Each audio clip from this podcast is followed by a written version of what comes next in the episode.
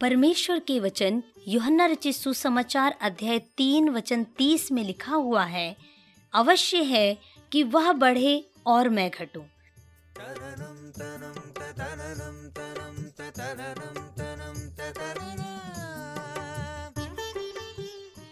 सभी को जय मसीह की दोस्तों मैं मोनिका आप सभी का स्वागत करती हूँ और मैं विश्वास करती हूँ कि आप सभी सकुशल अपने घरों में होंगे। परमेश्वर की आशीष आप पर हो। आइए हम एक छोटी सी कहानी सुनते हैं। एक दिन सारे कर्मचारी जब ऑफ़िस पहुँचे तो उन्हें गेट पर एक बड़ा सा नोटिस लगा दिखा।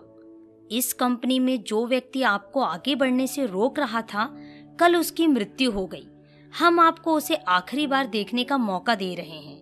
कृपया बारी बारी से मीटिंग हॉल में जाएँ और उसे देखने का कष्ट करें। जो भी यह नोटिस पढ़ता, उसे पहले तो दुख होता। लेकिन फिर जिज्ञासा हो जाती कि आखिर वो कौन था जिसने उसकी ग्रोथ रोक रखी थी। और वो हॉल की तरफ़ चल देता। देखते देखते हॉल के बाहर काफ़ी भीड़ इकट्ठा हो गई। गार्ड्स ने सभी को रोक रखा था और उन्हें एक एक करके अंदर जाने दे रहा था। सबने देखा कि अंदर जाने वाला व्यक्ति काफ़ी गंभीर होकर बाहर निकलता। मानो उसके किसी करीबी की मृत्यु हो गई हो। इस बार अंदर जाने की बारी एक पुराने कर्मचारी की थी। उसे सब जानते थे। सबको पता था कि उसे हर एक चीज़ से शिकायत रहती है।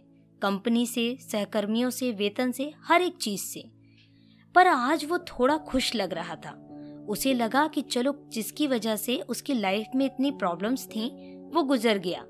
अपनी बारी आते ही वह तेज़ी से ताबूत के पास पहुँचा और बड़ी जिज्ञासा से उचक कर अंदर झांकने लगा। पर ये क्या? अंदर तो एक बड़ा सा आईना रखा हुआ था। यह देखकर वह क्रोधित हो उठा और ज़ोर से चिल्लाने को हुआ कि तभी आईने के बगल में उसे एक संदेश लगा दिखा। इस दुनिया में केवल एक ही व्यक्ति है जो आपकी ग्रोथ रोक सकता है और वो स्वयं आप हैं। इस पूरे संसार में आप वो अकेले व्यक्ति हैं जो आप आपकी ज़िंदगी में क्रांति ला सकते हैं। आपकी ज़िंदगी तब नहीं बदलती जब आपका बॉस बदलता है, जब आपके दोस्त बदलते हैं, जब आपके पार्टनर बदलते हैं, या जब आपकी कंपनी बदलती है, ज़िंदगी तब बदलती है जब आप बदलते हैं। जब आप अपनी खुद की बनाई हुई सीमाओं को तोड़ते हैं, जब आप इस बात को रियलाइज़ करते हैं कि अपनी ज़िंदगी के लिए सिर्फ़ और सिर्फ़ आप जिम्मेदार हैं। सबसे अच्छा रिश्ता जो आप बना सकते हैं, वो स्वयं से बनाया गया रिश्ता है। खुद को देखिए, समझिए कठिनाइयों से घबराइए नहीं, उन्हें पीछे छोड़िए, विजेता बनिए, खुद का विकास करिए और अपनी उस वास्तविकता का निर्माण करिए जिसका करना चाहते हैं। दुनिया एक आईने की तरह है। वो इंसान को उसके सशक्त विचारों का प्रतिबिंब प्रदान करती है। ताबूत में पड़ा आईना दरअसल आपको ये बताता है कि जहाँ आप अपने विचारों की शक्ति से अपनी दुनिया बदल सकते हैं, वहाँ आप जीवित होकर भी एक मृत के समान जी रहे हैं।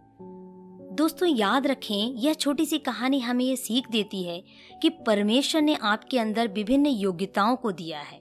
परमेश्वर चाहते हैं कि आप नम्र बने, दीन बने, ना कि हीन बने।